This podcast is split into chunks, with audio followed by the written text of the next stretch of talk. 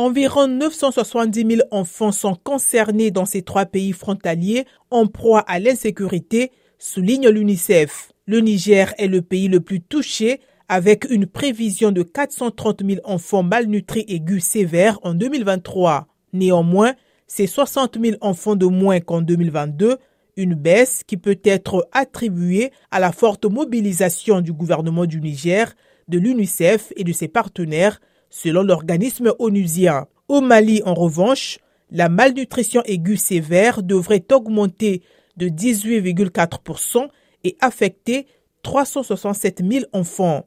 L'insécurité et les conflits croissants signifient que la vulnérabilité augmente dans la région et qu'il est de plus en plus difficile d'aider les communautés dans les zones isolées confrontées aux attaques djihadistes, regrette l'UNICEF.